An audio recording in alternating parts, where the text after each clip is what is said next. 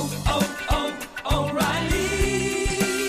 You need parts? O'Reilly Auto Parts has parts. Need them fast? We've got fast. No matter what you need, we have thousands of professional parts people doing their part to make sure you have it. Product availability. Just one part that makes O'Reilly stand apart. The professional parts people. Oh, oh,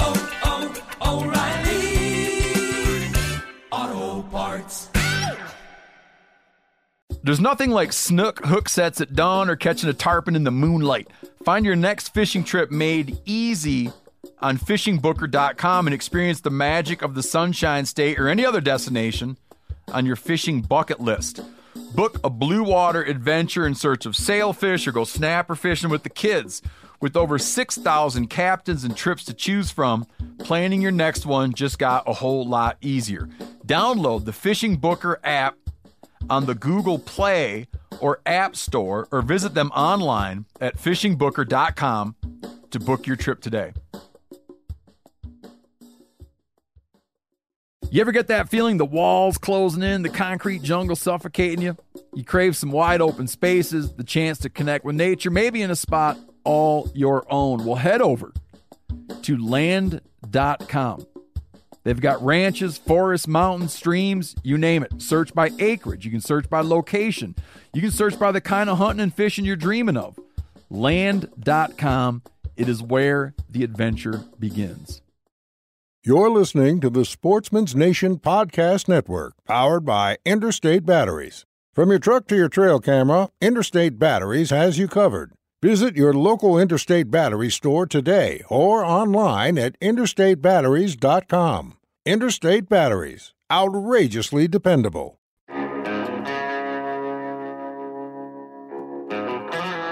My name is Clay Newcomb, and I'm the host of the Bear Hunting Magazine podcast. I'll also be your host into the world of hunting the icon of North American wilderness, the bear. We'll talk about tactics, gear, conservation, but we'll also bring you into some of the wildest country on the planet chasing bear.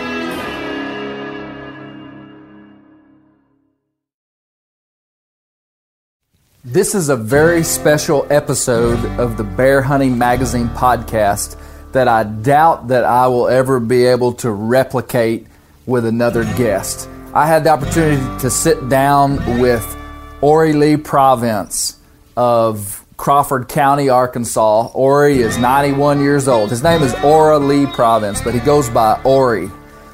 I got to sit down with Ori. I've known Ori for about 10 years or so, and I was introduced to him because of the legend that he was in the region that he deer hunts because of some deer that he killed back in the 1960s. And so I went and did a story for a regional Arkansas hunting magazine about Ori Province and the two big bucks that he killed in 1965 on public land in the rugged Ozark Mountains. Ori is a unique man today because of the life that he's lived. Ori was born in 1927 back in the same hollow that he now he still lives in. And basically he's lived off the land his whole life from logging to chicken farming to growing tomatoes. Ori has has managed to never have to get a job in town except for a short time in 1954. Ori is an old school human and I really have just a special place in my heart for guys like him. I, I, think growing up in Arkansas, I don't, I don't know if it was my dad or if it was, I believe it was a combination of things, but my dad definitely had a lot of respect for these old mountain men. And so I, I just had a respect for, for these caliber of men. And so I went and, and just had a conversation with Ori that you're going to enjoy. I think the context will help you understand, Ori. The, the Ozarks, anthropologists say, were culturally and geographically isolated until the 1970s when infrastructure and technology really reached this rugged part of Arkansas. Ozark Mountains are an uplifted plateau that basically cover an area that's probably mm, I don't know how many square miles it is, but probably 100 miles north and south by probably 300 miles east and west.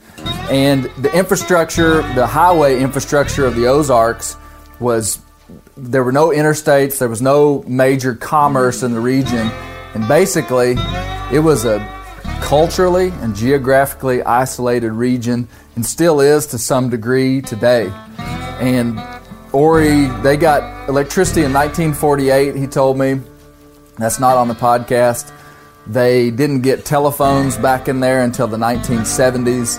And to this day, they still don't even have rural water where he lives. They live off wells. And for the, for the amount of wilderness that we have in Arkansas, he lives back about as far as you can get. For Arkansas, he lives back in some of the most rugged, steep, bluffy, rocky, roughest places that we have. And uh, Ori still lives back in there with his wife. And you're going to enjoy this conversation with my friend Orly Province. As a side note, we never specified how big these deer were that Ori killed. We talk about them, and you'll see pictures of them on the posts about this podcast. But the first deer that Ori killed scored 165 inches. I scored that deer myself. The second deer has double drop tines and scored 186 gross inches. So for the Ozarks, those are incredible deer if they were killed today. And in 1965, deer like that in this region of the country were basically unheard of. Guys, I'm going to do you a favor and you can do me a favor. Check out a subscription to Bear Hunting Magazine at our website, bear-hunting.com, and use the promo code BHM5. That's BHM5 for $5 off a new subscription on checkout.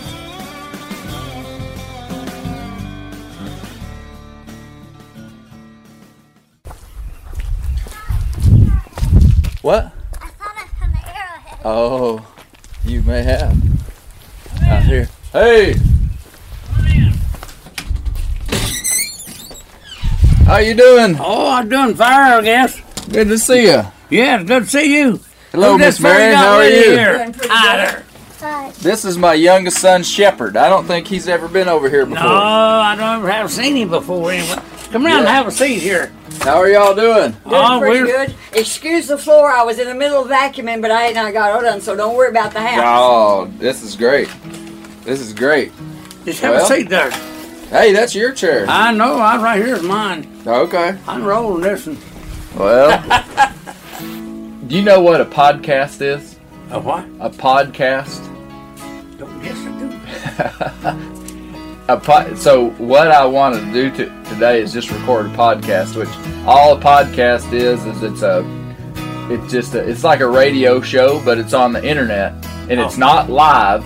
So everything we do, I mean, it'll I'll put it up later after I edit it and stuff. Have you ever heard of a podcast, Miss Mary? Well, my brother has talked about stuff. He's quite a radio man. He's Okay. talked about stuff like that, but Yeah, yeah. we don't have. I don't know what you use them. Well, on, it's it, people listen to it on their phones. oh Yeah. yeah. No, I, I just wanted to kind of get a general kind of life story of, of you and kind of living out here in the Ozarks. Yeah. And uh, and also I wanted to talk to you about those big bucks that you killed back in I guess 1965. That's right, But yeah. but kind of to hear too about some of your earliest memories of hunting and how hunting culture of this region, you know, kind of how you grew up hunting and what you grew up doing, but but I'll ask you kind of some specific questions that kind of kind of lead you in and then we'll just have a conversation. Yeah. Okay. But now, go ahead and tell me when when you were born and kind of just about your childhood. You were you were talking to me about how your dad had chores set out for all the kids and what you had to do. So when were you born and, and what was what was your childhood like? Well, uh, I was born uh, June the tenth, nineteen twenty-seven, Mm. and uh, I grew up and we we moved uh, from the mountain down to across the holler here where I live in uh, 29. and uh, then we. I went to school two weeks at Winfrey. Now, Yeah. where where you were born? Right here, close somewhere. I was born uh, up on the mountain here, about uh, a mile and a half Okay. from where I'm at. So you weren't born in a hospital. No, no, no. They wasn't one of us eleven children born in the hospital. No, Yeah. And so so you were born up here, and then then uh, We moved down here in '29. Then we moved back to the mountain. I went to school down here at Winfrey two weeks, and we got, went back to the old home place. That was my mother's uh, dad's place. He homesteaded it from the United States government, Hmm. and I've still got the deed. is that right? Yep. Now, what year did he homestead it? I can't recall right off, but Would have been in the mid 1800s, probably. it, it was in the 1800s sometime. Now, were your grandparents alive? Were they a part of your life as you were a, kid? No, Okay. just my grandmother's all. Yeah. You know, part of to me when I think about, you know, here it is 2019. You were born in 1927. So how old are you? Are you does that make you 91? I'm 91. I'll be 92 in June. Okay.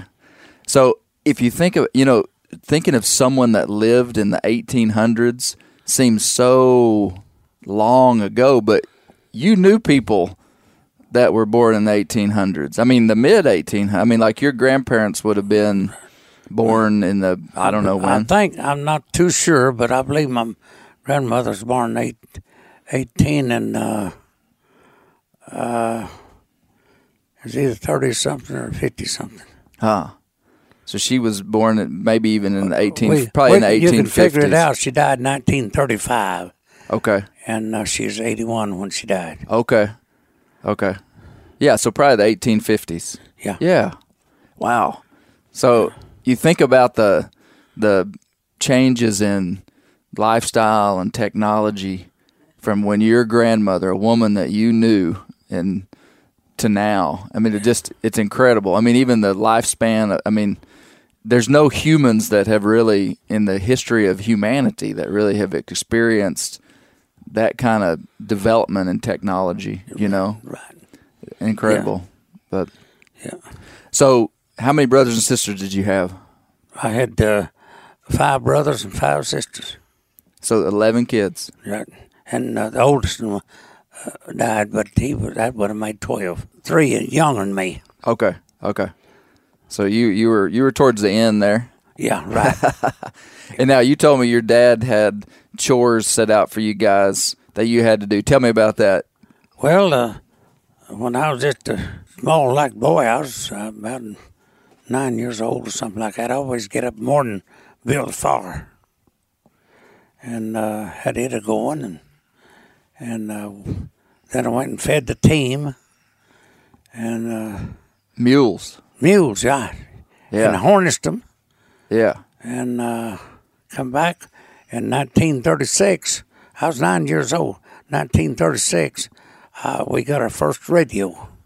First radio. First radio, and I listened to the old original Carter family and and uh, Bill Monroe and Charlie Monroe. They was together back then, Yeah. and uh, some of them old singers way back there.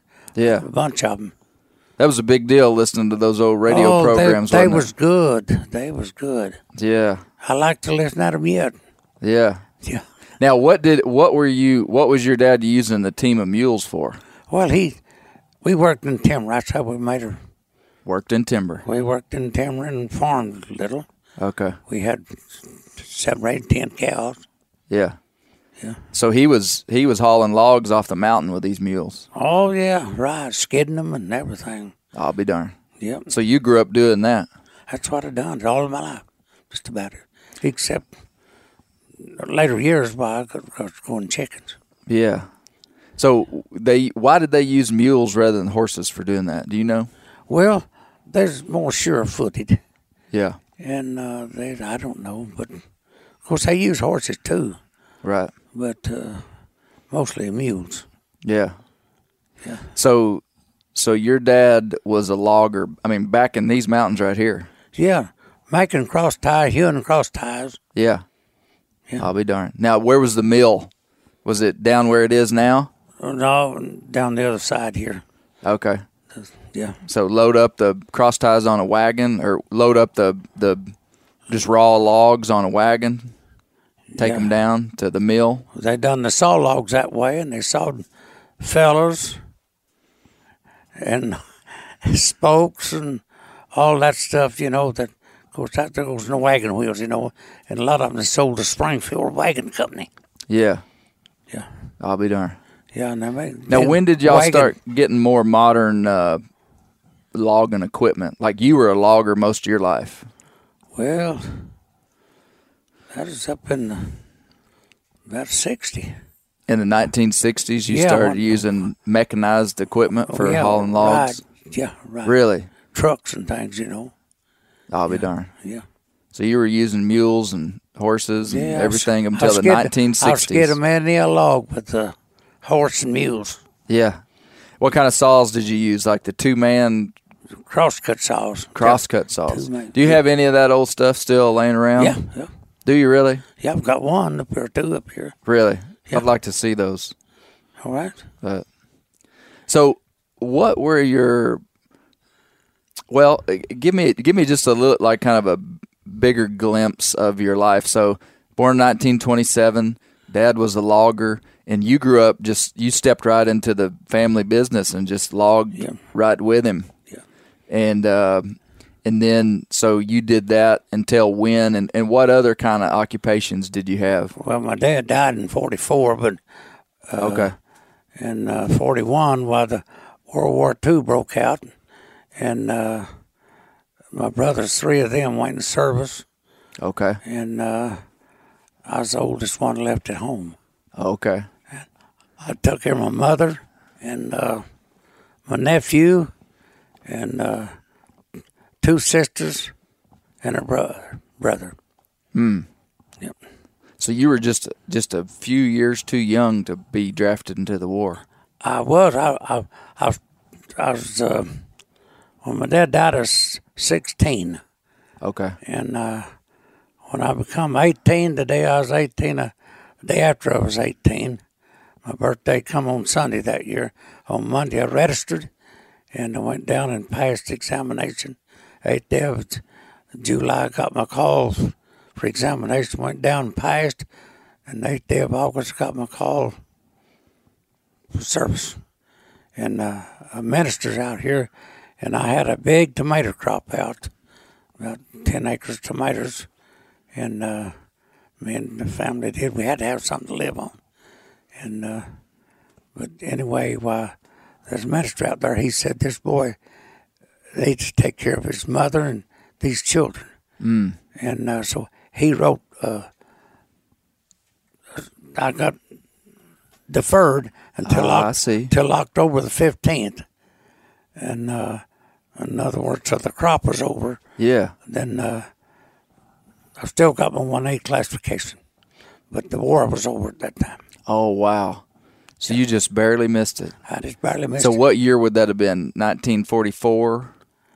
Well, let's see, it'd been uh, about forty. Well, I can't do the math. either. Forty-seven, I believe, or something. Okay. like. Okay. 40. That would have been Seven, when World War II was Forty-seven, over. right, somewhere along there. Yeah. I'll be darned. Forty-six. It's over in forty-six. The war was. Wow. So you would have gone if the war would have. Oh yeah, yeah. The boys that I went to school with, some of them, they was in there. They went to Germany. Yeah. Yeah. I'll be darned. Yep. Wow. So, so what? It, so you logged up until how old were you? Well, you grew to you grew tomatoes. You did some farming. You had some cattle.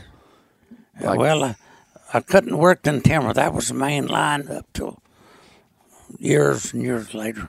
Yeah. But anyway, I went and uh, me and my brother, we uh, that he never did have to go to war, and uh, so uh, but he, me and him went and cut timber and logged it. I Yeah. hauled it. I hauled it on a wagon, Yeah. and uh, he he skidded it out, and I went and hauled it, Mm. and dumped it off at the mill. Mm. And that was I forgot now what year that was. That's uh, about in the late forties, anyway. Yeah. Yeah. Now the Great Depression, you were just a kid during Oh, the yeah. Great. Re- Now, I- these these hills weren't really. I mean, they were affected by the Great Depression, but people were already poor. Yeah. I mean, there wasn't much you could do to somebody that was just living off the land, basically, when it comes to economic stress. Is that right?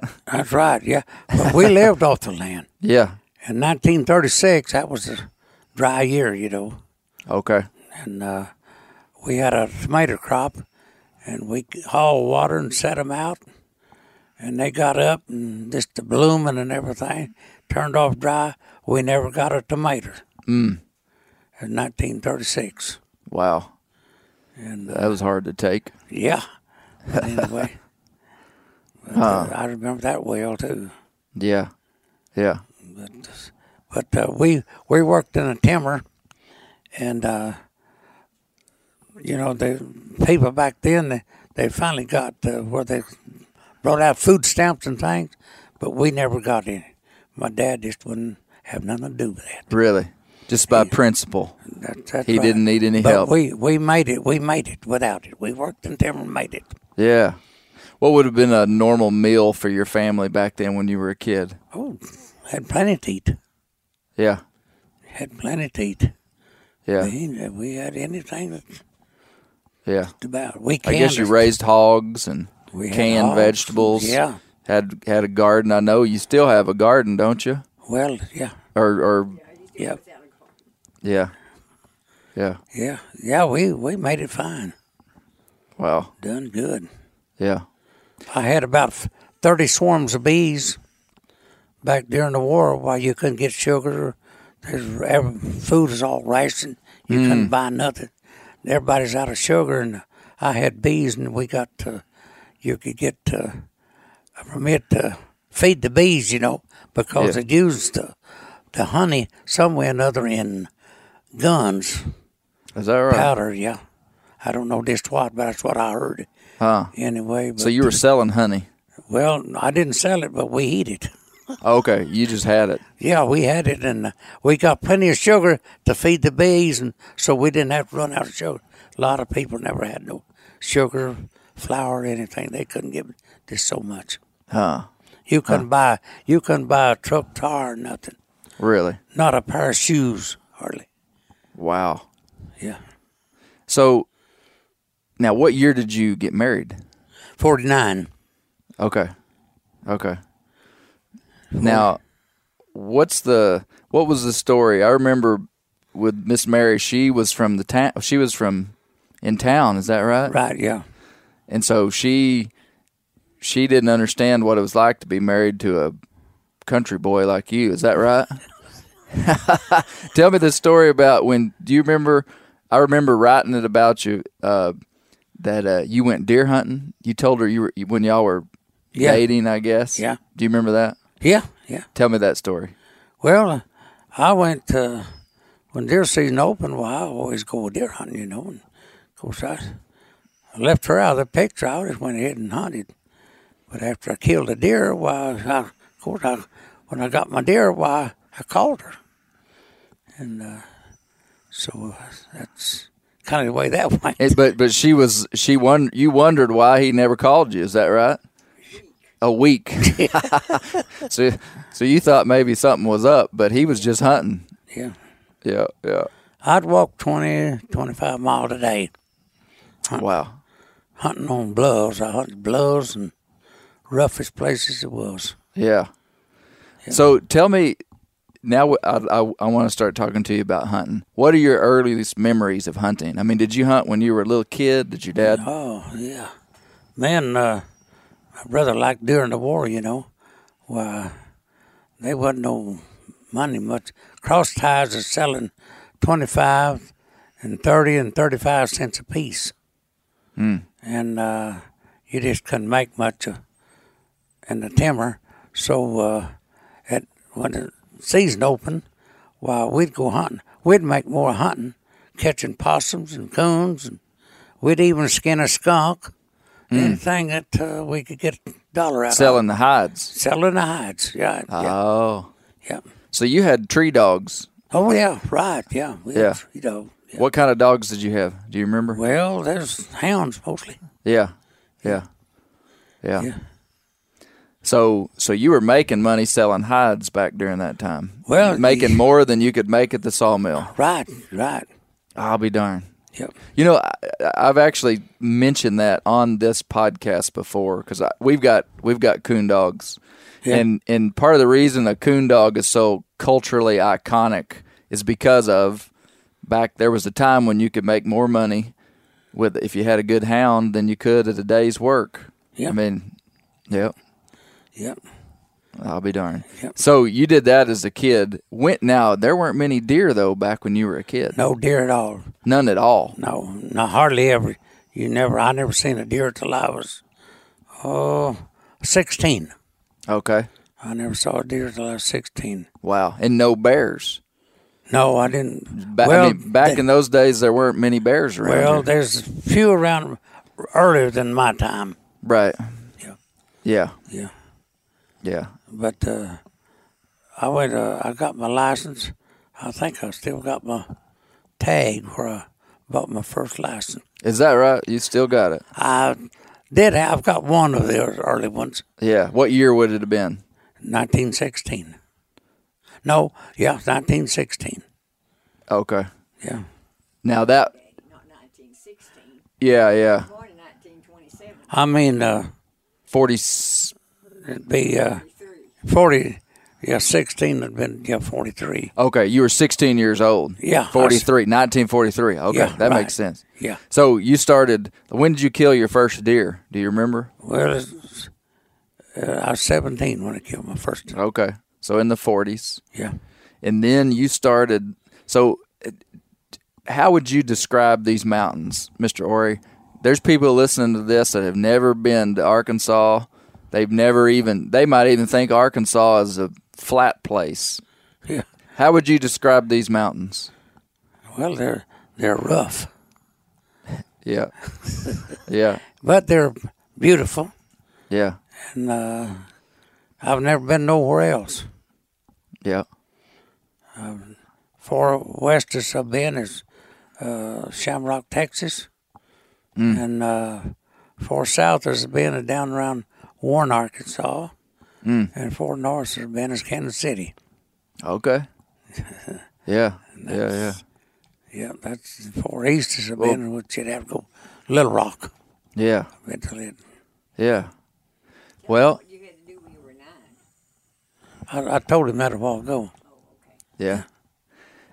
You know, I would describe these mountains to somebody that's not been here is they're real bluffy, and I want to hear about the way that you hunted deer. But a lot of limestone, big limestone bluffs, and rocky outcroppings. I mean, even driving here to your house today, we stopped at a waterfall down here on the corner Yeah. and took a picture of a big waterfall coming off one of these bluffs, and and um, you know, oak forest. Not many pines around here.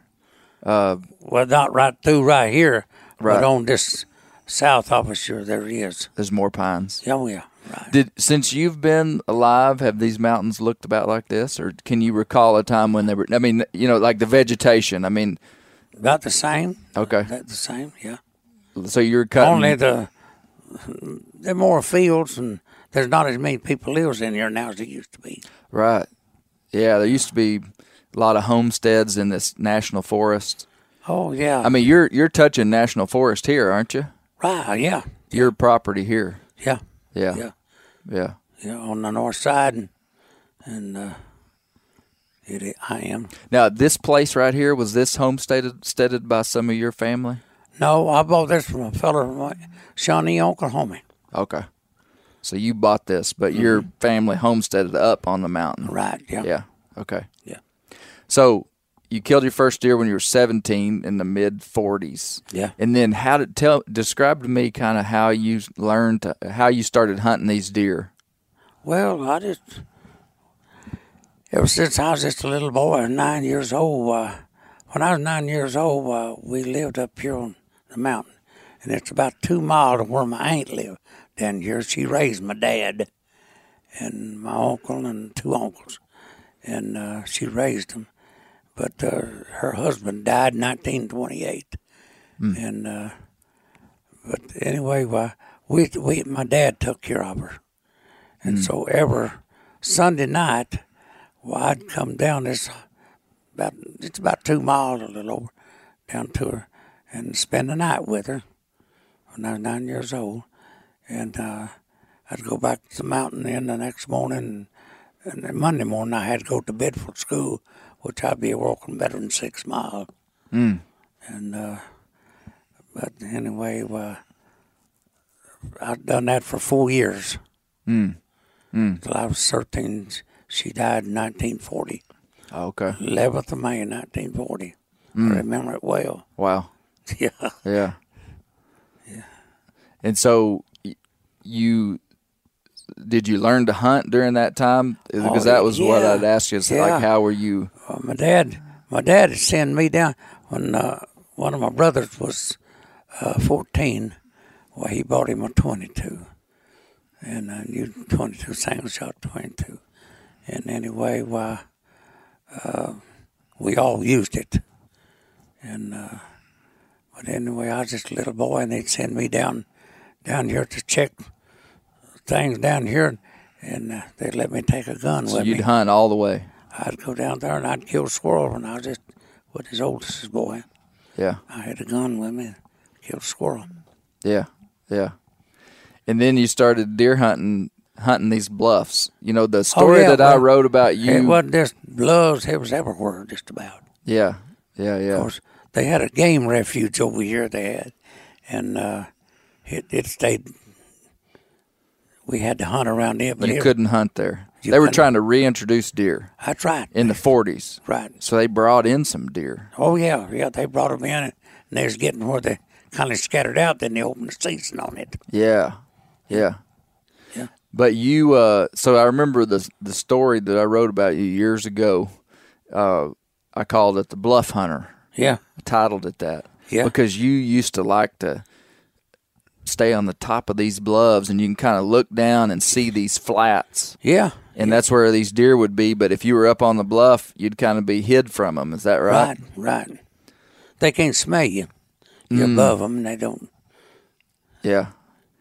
And uh, so that way, well, you can get a. I've killed several laying down. Okay, so you would just creep along the top of the bluff, and you'd see them bedded. Yeah, right. I'll be darned. I remember you used to throw rocks off a bluff too. Sometimes. Yeah, sometimes you'd wake them up. If you couldn't see, why, you'd throw something down there to kind of make a noise. So they're wondering what it was, and maybe didn't move where you could see them, Ah. if there's any there. Yeah, yeah. I'll be darned. Hey guys, we want to take a short intermission here at the middle of the podcast. And if you remember, Mr. Ori said that in 1936 his family got their first radio and that he loved listening to the original Carter family music and Bill Monroe's music. We're going to take a minute.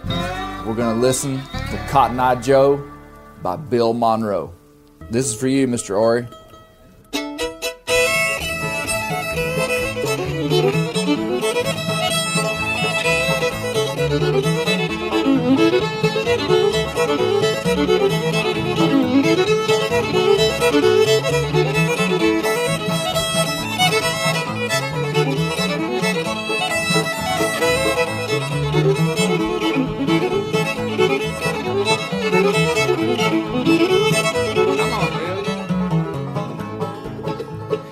Have been married 40 years ago if I hadn't been knock-kneed Cotton Eye Joe. Where did you come from? Where did you go? Where did you come from, Cotton Eye Joe? Where did you come from? Where did you go? Where did you come from, Cotton Eye Joe?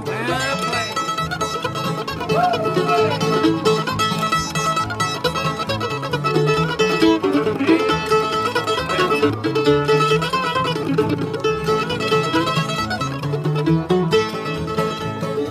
Say, my grandmammy, did you know chicken in the bread pan scratching out dough? Where did you come from? Where did you go? Where did you come from, Cotton Eye Joe? Where did you come from? Where did you go? Where did you come from, Cotton Eye Joe?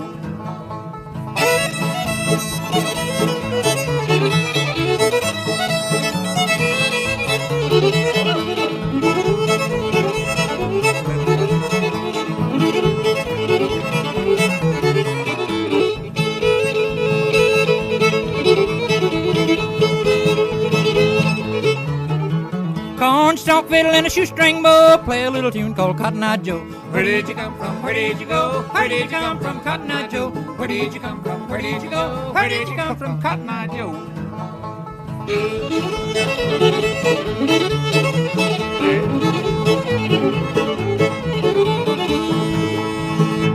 Don't you remember, don't you know, Daddy worked a man called Cotton Eye Joe? Where did you come from? Where did you go? Where did you come from, Cotton Eye Joe? Where did you come from?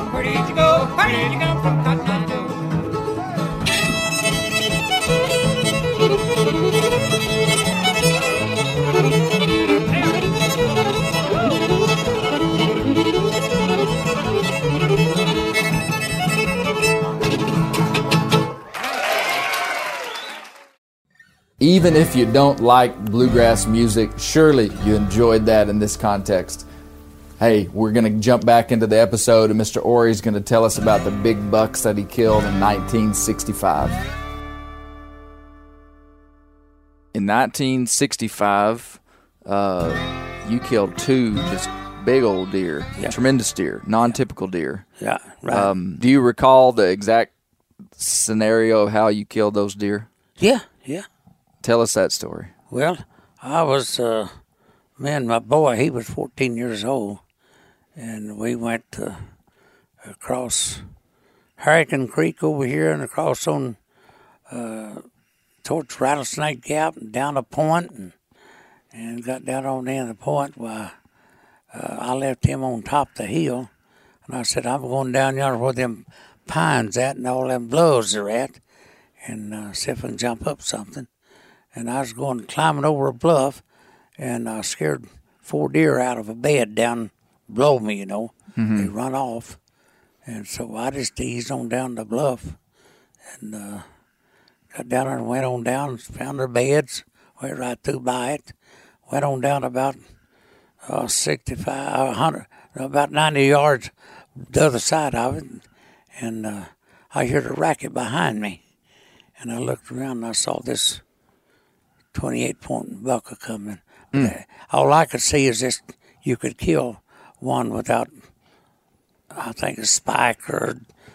He just needed to have horns. I could see them horns, and I saw he had enough horns that his leg to shoot, so I couldn't see nothing but just uh, a spot between two trees. So I shot him in the flanks, and I thought, well, I'll cripple him, and uh, so I shot him, and he come right through by me and run about, I think it's 93 yards, and he fell dead right over from me. I'll be darned. What'd you think when you walked up to him and started counting those points? Oh, boy. What do you think? yeah. Yeah, but I I couldn't. Uh, I just left him there and went and got my boy, Yeah. and uh, we went and Is it this boy that's, out here. Yeah, yep, that's loading hay for you right now? right. Yep. Okay. Yeah. He's 14 years old.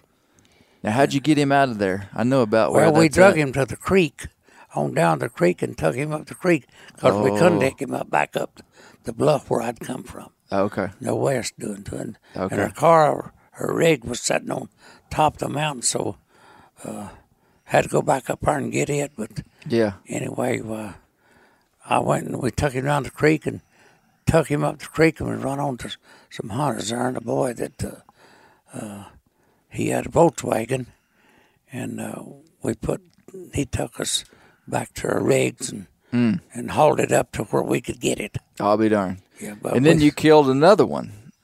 You killed another big one. Yeah. Now, was it a few years later? Or when when did you kill that? two other- weeks later. Two weeks later. Two weeks later. Yeah. I'll be darned. Same area. No, no, it was back north here. Okay.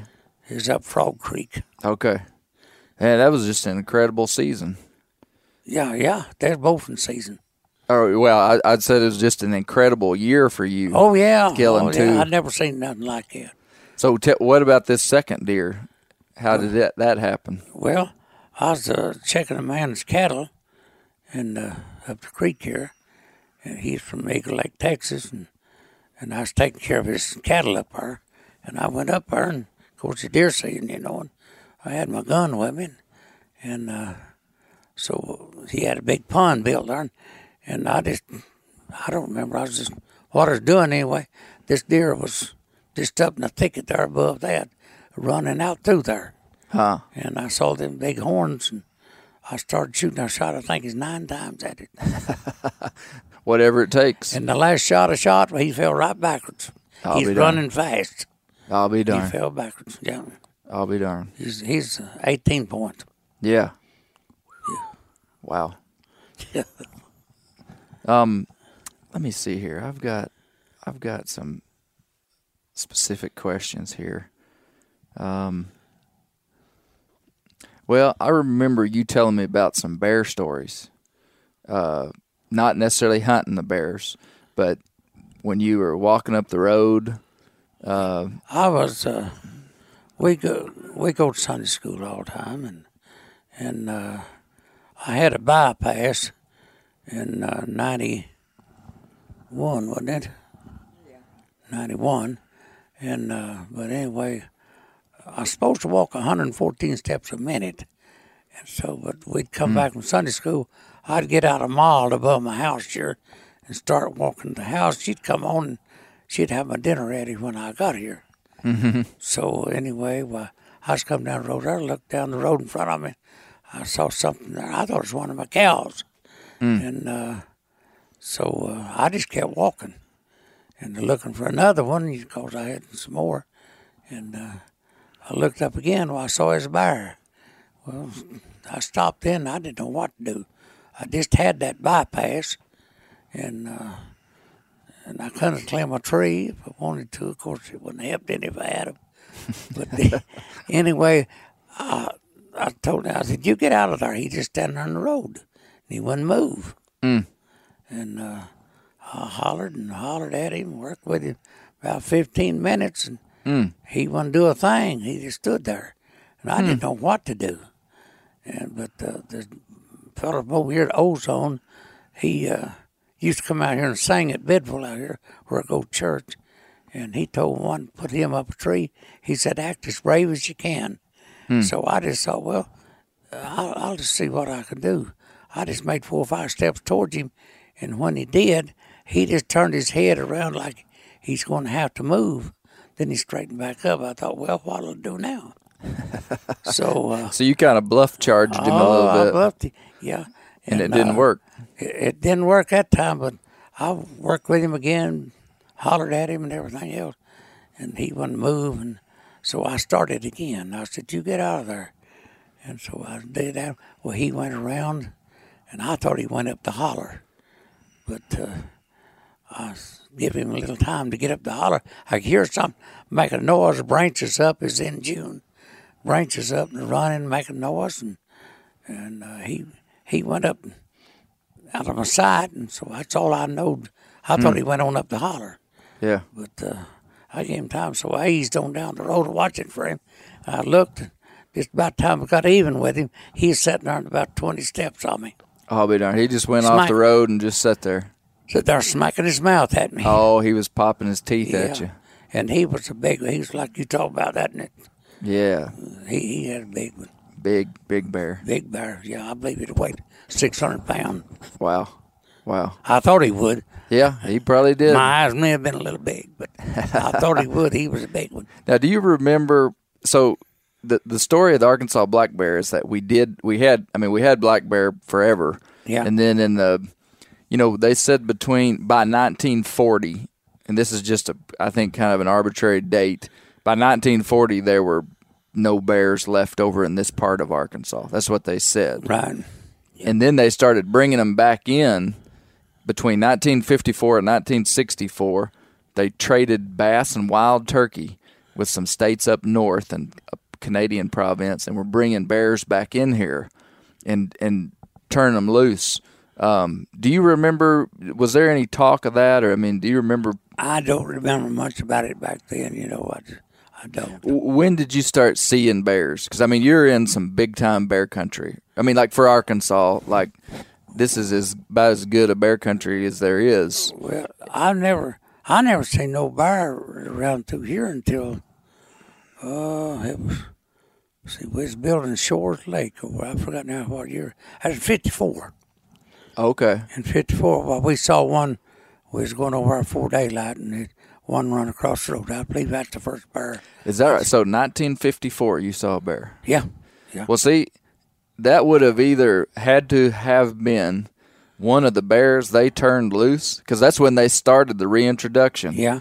Was in 1954, That- or it could have been. And see, here's the deal that I keep going back to, is that I believe that there were still bears over in this part of the world. They said they were extirpated. That means that they were like just a region of this. Yeah. they were extinct out of this region. Um, because my my my my my wife's grandfather, he lived down in the Ouachitas, down around Mena, and in the 1930s he killed a bear with a rock. Well, he was he was just a boy. He was walking down a road and saw just a little bear cub. I mean, it, it wasn't much more than a bear cub. Saw a bear cub run across the road, and it he chased it up a tree. And you know, he's just a probably a twelve year old kid. Started chunking rocks at it and ended up killing this bear. And he was petrified that he had broken the law, you know. And uh, but there weren't supposed to be any bears in that part of the world Yeah. in the 1930s. And so anyway, but supposedly there weren't any. But so you saw your first one in 1954. I, it's 54, yeah. I'll be darned. You remember dates really well, don't you? Yeah, yeah, Yeah, yeah. yeah. I can remember about anything I ever could. Yeah. Well, that's good for 91. That's real good. yeah. I can hear good, too, Yeah. and see good. Well, you're doing good then. Yeah. I'll be darned. I got a troubled old hip. Troubled hip. Yeah. From climbing all those bluffs, I guess. Too many steps. Too many steps. well, so so you saw a bear in 54. Yeah. And then would you say that bear activity has increased around here over the years? It has since that time. Yeah. Yeah. Slow, but it's increased. We didn't have any back in here around where I'm at here for until the last six, seven, eight years. Okay. I never, I never seen any back in here. Yeah. And you're you're what you're describing is I mean you're kind of like in I mean you've got cleared land and kind of farm country here. Yeah. And uh and so you probably wouldn't see bears in your day-to-day activity, but they've been close to you for a lot longer than that. Out in the Oh, mountains, oh you know. yeah, they've been around, no doubt. But Yeah. you know, there's You did, you didn't see, they never bothered you much. I mean, you never really had trouble with them. Maybe a few over the years. th- this last fall, uh, there was two stayed right here, quite a bit out here. The different ones saw him right here in my field, Oh, okay. Okay.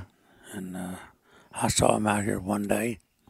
Huh. So I was on my four wheeler, and and uh, I was talking to a fellow. I've been sitting there and talking to him about fifteen minutes, and and uh, I was asking if he saw any deer much out around him, and he lives further on out the mountain. He said, "Well, not all that many, but we see some occasionally, you know." And Yeah. I said, "Well, what about bear?" And he said, "Well, ain't seen no bear yet." Right. But uh, anyway, uh, well, we, he's just sitting there. We're sitting there talking. He's at right too right now. I'll be darned. right there, right close to us. I'll be darned. They weigh about two hundred pounds apiece. Wow. We were just talking before we started recording that the state record Arkansas bear came from not far from right here. You know, Yeah. Chad's bear. Yeah. I mean, there's some there's some big bears back in here. No, old bears. oh, I s- The bear dad that had the deer. That, oh yeah, yeah. There's one that had a young deer out here. Uh, one of my neighbors up here Is that seen right? it. Seen it. Uh, he's had it in his mouth. Is that right? Yeah. Like a fawn, deer yeah. fawn. Yeah. I'll be darned. Yep. You hear about black bear predation on fawns, but Yeah. rarely do you actually see it. I've I've never I seen feed my cattle like tubs and thing. My boy, he went up here to check on my cows, and uh, there's one up there eating out of one of them tubs. Oh, really? Yeah. Yeah, they'll they like that stuff. Don't Oh they? yeah, yeah. Huh.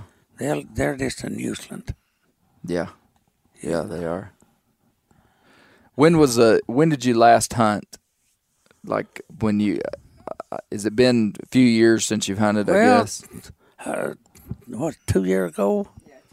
Two years ago, my last hunt was uh, I didn't hunt. But anyway, I killed two deer. Okay. you got some for the pot, huh? Yeah, right. Yeah. Probably right here close. yep. Yeah. I That's don't know where good. to put it on this or not. Well, hey, there's nothing wrong with killing a deer close to your house. Yeah, yeah, but I don't know where where's that. Well, that's good. It wasn't on the road. Right. Right. It wasn't on the road. Yeah. I can tell you about it directly. Well, you gotta get gotta get some meat. Gotta get Yeah. some meat. Well, they're handy. Why, why not? Yeah. Yeah. Yeah. Now, Miss Mary, do you uh do you like cooking deer meat? I love deer meat. Yeah. I'll take it over bear. Or, yeah, over bear. Let me uh can I I'd like to talk to you for a minute on on this microphone. Do you have some let me uh let me get you set up. Is that okay? Yeah, let me see here. Yeah, just put that on. You should be able to hear just fine. There we go. There you go. Can you hear me? Can you hear me good? Yeah. Okay. So so you you like cooking deer meat? I love deer meat and I love cooking it because we love deer meat. Yeah. Yeah. And uh, but now raw, I mean, like deer roast, Mm-hmm. it does have a smell. If when you're roasting it, you know. But I learned that you could put green peppers or onions, something else with it, and when somebody walks in, they'll smell that smell, the pepper Right. cooking, and it kind of camouflages this. Because after the deer is cooked, they don't have that. We Right. never have had a deer that had a real wild taste. Yeah. I mean, we like we like it, you know. Yeah, yeah. What's your favorite way to cook deer meat? Well, I prefer a steak myself, and he likes the hamburger. Of course, I'm getting more Okay. to hamburger because you can make chili, meatloaf. There's so many things you can make with ground meat that you Right. can't do with steak. But I like steak too. Now, how do you cook your steak? Like on a I grill always, or I always beat it to make it real uh, you know, tender? tender. Tenderize it. and then I dip it in flour, and then an egg and milk. Mm-hmm. Egg with milk mixed in it, and then back in the flour. Okay, double batter it. Mm-hmm. Yes. and then fry it until it's crisp and you know. And if it's a young deer, you can cook it in about five minutes on each side, but you have to really watch it because if it's ten- if it's not tender, it's the toughest stuff. It'll be tough. I have cooked roast before, and it'd be too tough, and he'd say, "I can't eat it." I just turn around and put it back in my pressure cooker Yeah. and cook it a little longer, and then it would get because I like meat to just might say fall off the bone, and if it yeah. does, then it's tender. Now, how cu- how thick do you cut your steaks?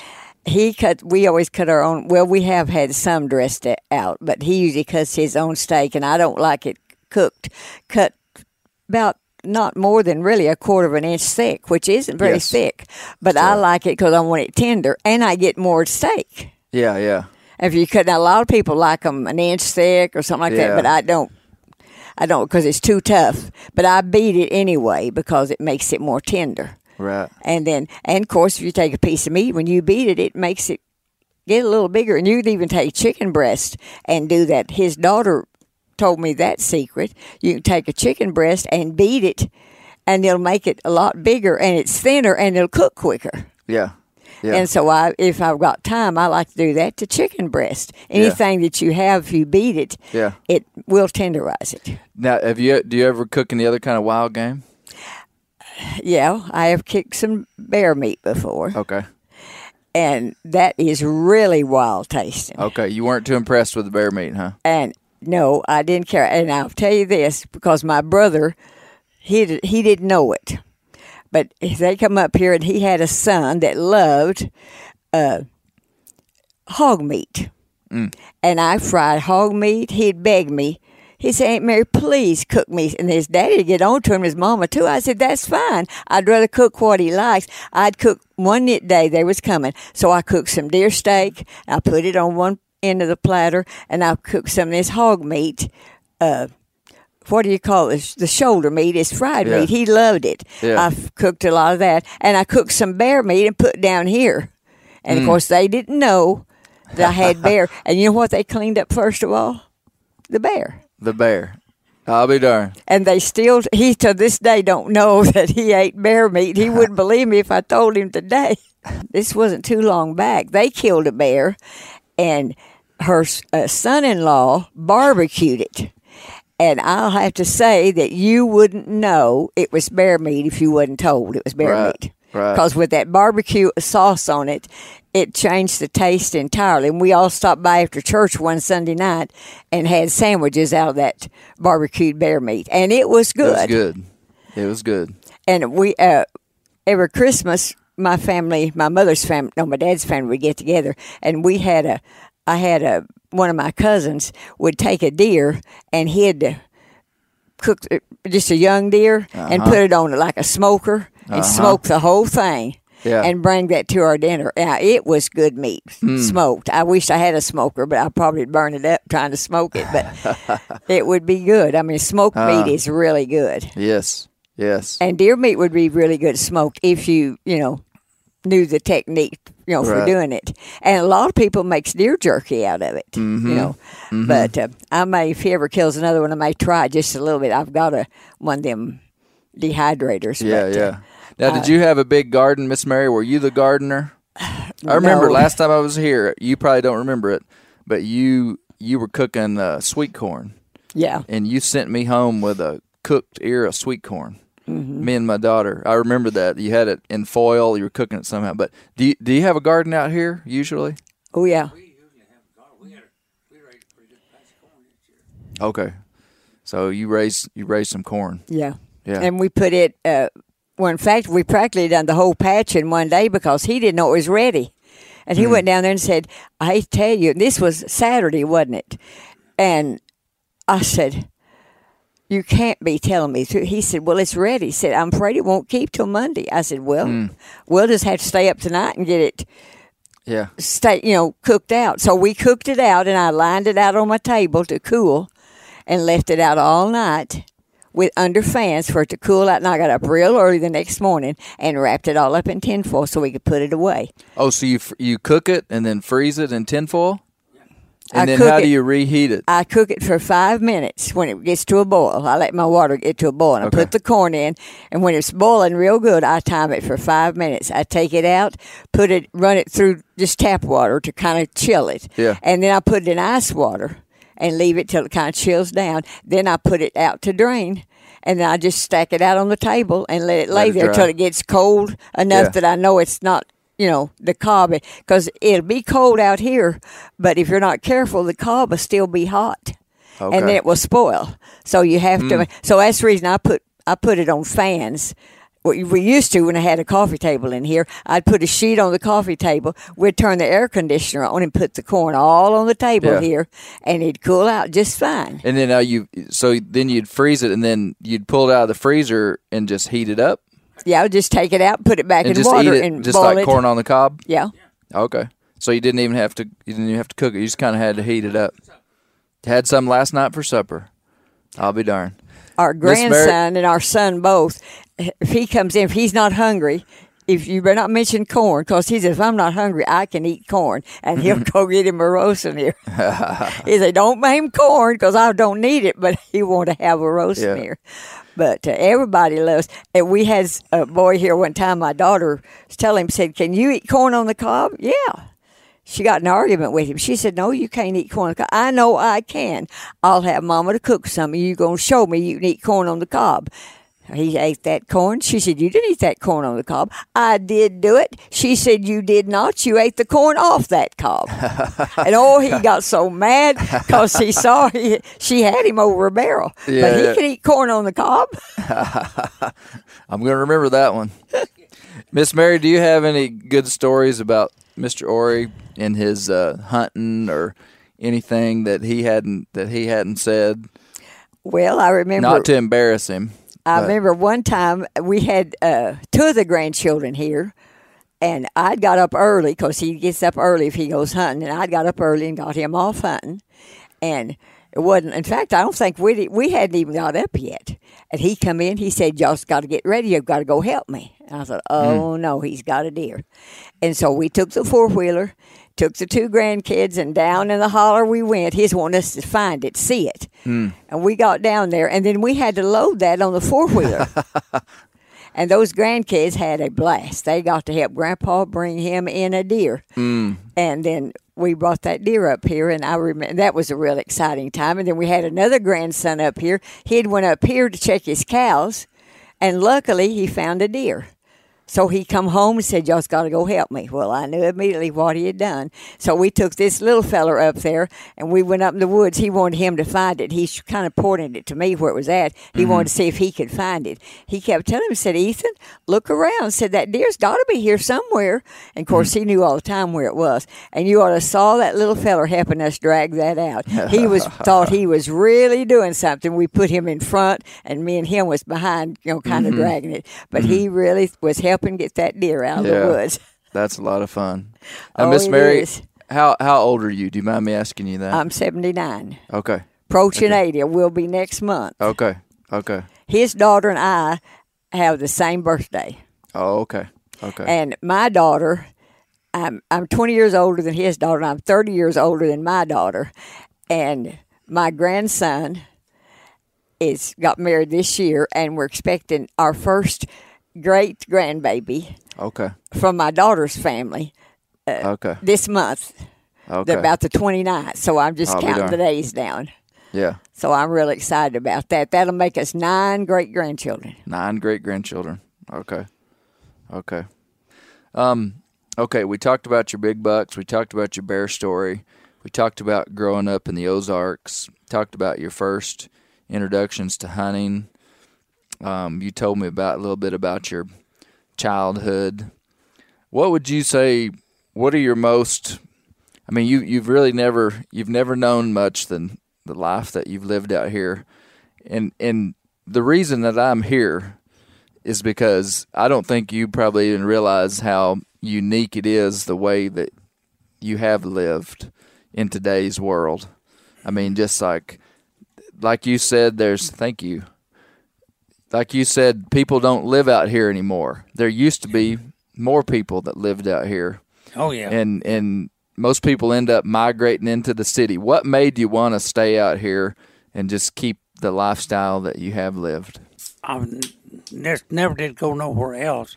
Then uh, one thing, I I took care of my mother here for uh, uh, 24 years. Okay, so she was up here. She was here with me for Yeah. 24 years, and her home was right up here. She's raised, and, Yeah. and she never hardly been nowhere else. Yeah. Yeah. Yeah. So you just you just never had a reason to leave. No reason to leave. I, No reason to leave. I made a living here, and I, No plans to leave now. no, no. Just does your, up. Does your boy? That's right. Does your boy uh, live out here close? He lives at Winslow. Okay. He lived at Winslow. He's a pastor in church out here at Bidwell. Okay. He's pastoring the church out there. yeah. Can you can you think of any other unique stories about your life that you'd like to share? Well. Tell him about hunting. He shot the water. Oh, yeah. Yeah, me and my brother, was hunting one night. Dog treed. And we went uh, up there and they treed up under a rock. We went and built up a fire and smoked the coon out. And caught it. And his dog wasn't there. So we wondered where he was at. He didn't ever show up. And so, no, about 30, 40 minutes, while he, we heard him barking way on top of the mountain. And so we went up there and, uh, and uh, so uh, we got to, we went up there and there's two coons up a tree. And uh, so we got both of them, come back over the hill, come back down there, and we was coming over that hill, always steep. And uh, he looked down there and he said, There's a light down yonder. I said, I wonder who in the world that is. And I said, don't know what they're up to. So he he said, uh, he said, you stay right here and keep these coons and things. I said, I'm going down here and see. And so he went down pretty close, and I heard him talking, and uh, he he said, if you don't tell who you are, they never would answer him, you know. So if you don't tell who you are, I'm going to shoot your light out. so directly, kapow, he took, and he, he shot in the water. He was just right there. I'll be darned. I thought that was one of the so he was he was seeing the reflection of his own light. No, it was star shining in it, The star shine. shining down in the Man, in the light. And hey, uh, that's some that's some old school coon hunting right there. yeah, Go.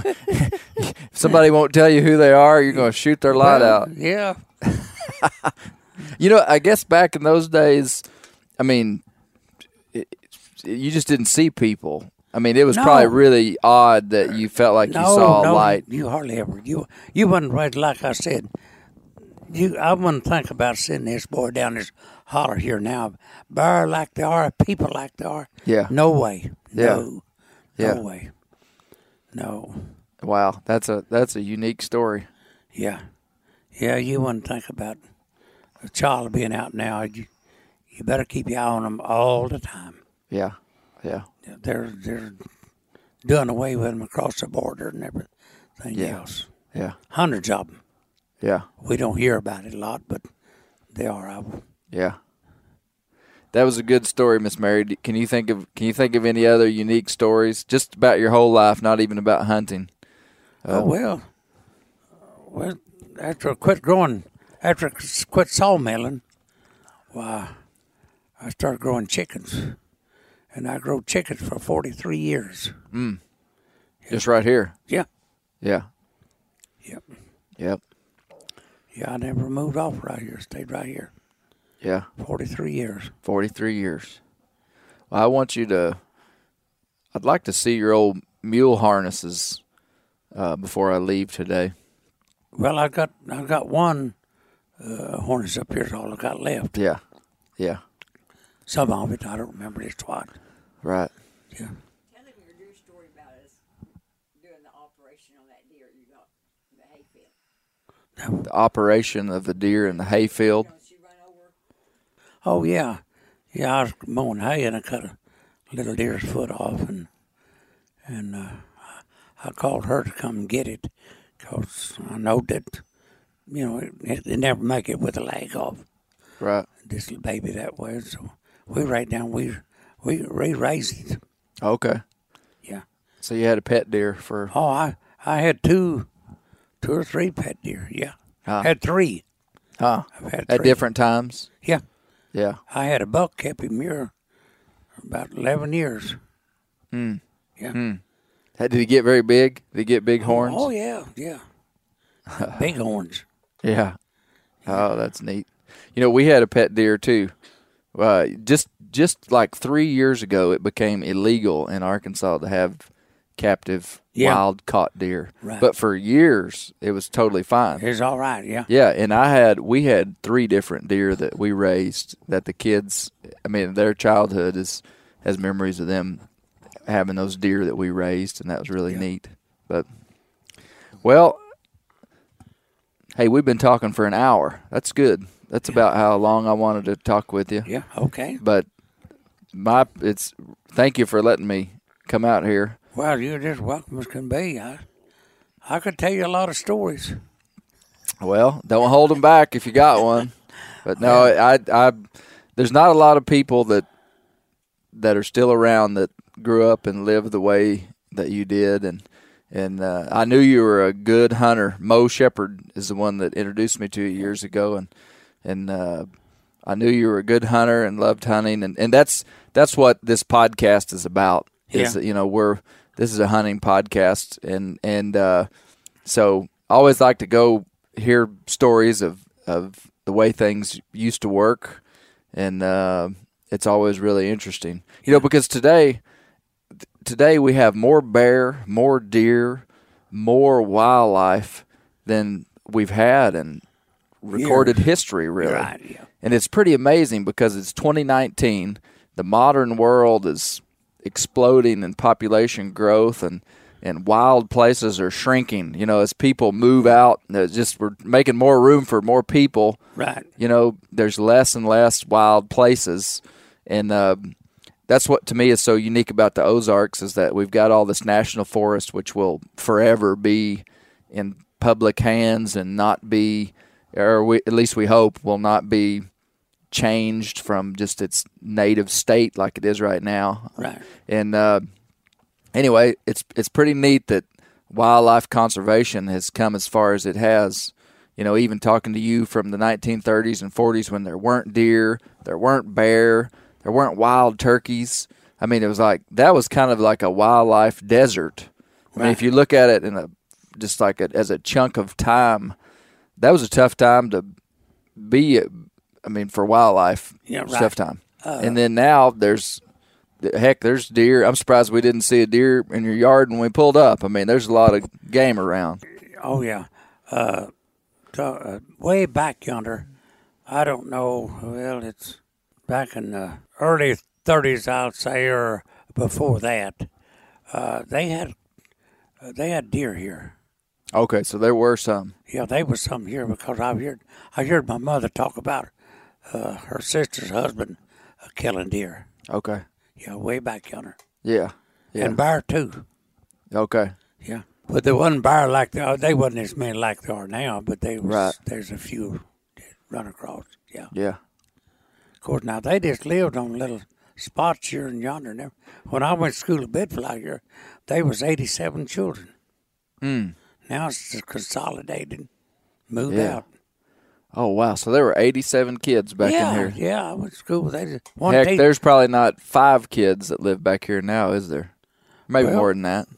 They don't even run a bus out here no more. Really? Right. Wow. People just don't live here anymore, do they? Well, there's some live out there, but they, they quit raising children. Yeah. No yeah. families. Yeah. But Yeah. everybody back then had good big families.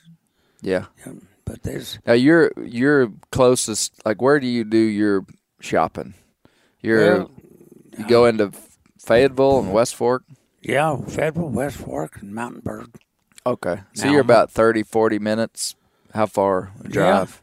Here to West Fork about forty minutes. About forty minutes. Yeah. Of course, they got a dollar store now at Winslow. Yeah. Yeah. You can get a few things there, huh? Yeah, and at Mount Mountainburg down here too. Yeah. Of course, my children they all went to school Mountainburg. Went to, went to school at Mountainburg. Yeah. Okay. No bananas at Mountainburg. No. Well, hey, thanks so much for having us out here. And uh, I'll just close down the podcast. Closing comment. Do you have a closing comment you want to say to all these hunters that are listening to this, Mr. Ori? Well, I like I, I like to see a hunter that is honest and won't violate the law. Mm-hmm. Um, I, I, I abide by it pretty close. I don't.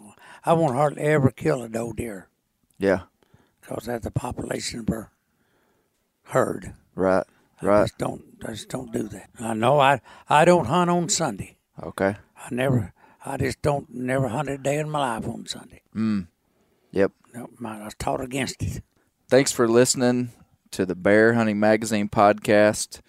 And keep the wild places wild because that's where the bears live. Yeah. Well, we'll try to do that, but then bear, I don't like to get around too close to me. Yeah. I've never killed one. I We never got to keep them thinned down. That's why we got to hunt them a I've little never bit. Never shot at one.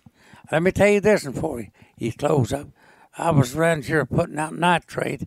I got 40 acres back around the hill here. And uh, I was there working. Got I just got through putting a ton of nitrate out and uh, scattering it behind my tractor in a seed sower. And uh, I was shaking the last three sacks out to pour in my uh, spreader. And uh, I looked down the lower side of the field and I saw a big old cinnamon something down there. I Mm. thought it was uh, one of my neighbor's bulls. Right. Cinnamon bull. Yeah. Yeah. And I got looking at it and I, no, that ain't either. And I got looking, there's a bear, a big old cinnamon bear. And Mm. I believe it weighed 650, 700 pounds. Wow. Uh, he was a monster. Mm. And he stood way up high as this ceiling here. He was a big one. Mm. But he he sat there or stand there and he'd take that paw, I got to watch it, and eating that hop clover. I'll be darned. I didn't know it to do that, Yeah, yeah. but they do that. I'll be darned. But I, I was starting about 40 yards of him. Mm. He just Big one. Big Yeah, red colored and- cinnamon bear. Yeah. Yeah, that's that's 90, 91, I guess it was. 91. When that was, yeah. I'll be darned. But he he was a big. I don't know anybody ever killed him or not. Mm. I just don't know. They live about 30 years, you know, or, Yeah. or older. Yeah. They can live a long time. Yeah. A lot longer than a deer. Yeah, I sure appreciate you coming down and talking to me. And My and pleasure. Maybe, maybe somebody will get a kick out of this old country boy. I think they will. Yeah. I think they will. Sweet Great. coming for to carry me home. Sweet low, sweet chariots coming for to carry me home.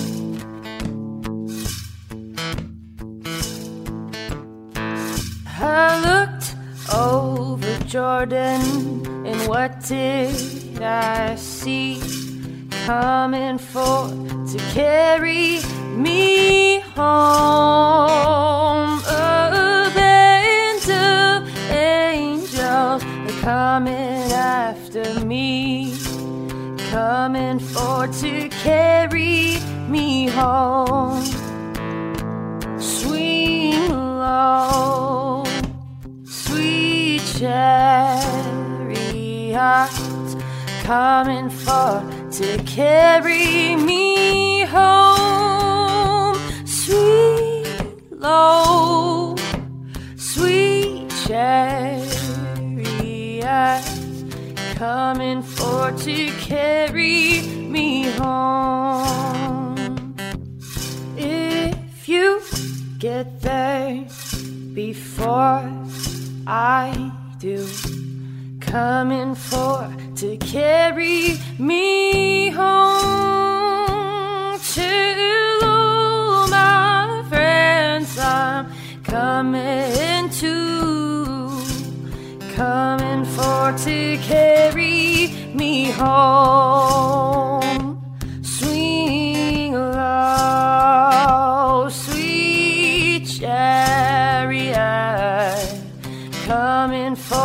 To carry me home. Swing low, sweet chariot, coming for to carry me home. Swing low, sweet chariot, coming for to carry me home. home. Yeah. You ever get that feeling the walls closing in, the concrete jungle suffocating you? You crave some wide open spaces, the chance to connect with nature, maybe in a spot all your own. Well, head over to land.com. They've got ranches, forests, mountains, streams, you name it. Search by acreage. You can search by location. You can search by the kind of hunting and fishing you're dreaming of. Land.com.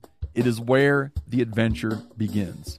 Hey, we're going to take a little break here and talk about interstate batteries. Now, if you're like me, enjoying the great outdoors, you need gear that is as reliable as it gets. That's why I power my adventures with interstate batteries. I use interstate batteries in my boats. I use interstate batteries in my camper. Great for your truck, too. From Alaska to Montana, they're outrageously dependable. Battery is essential.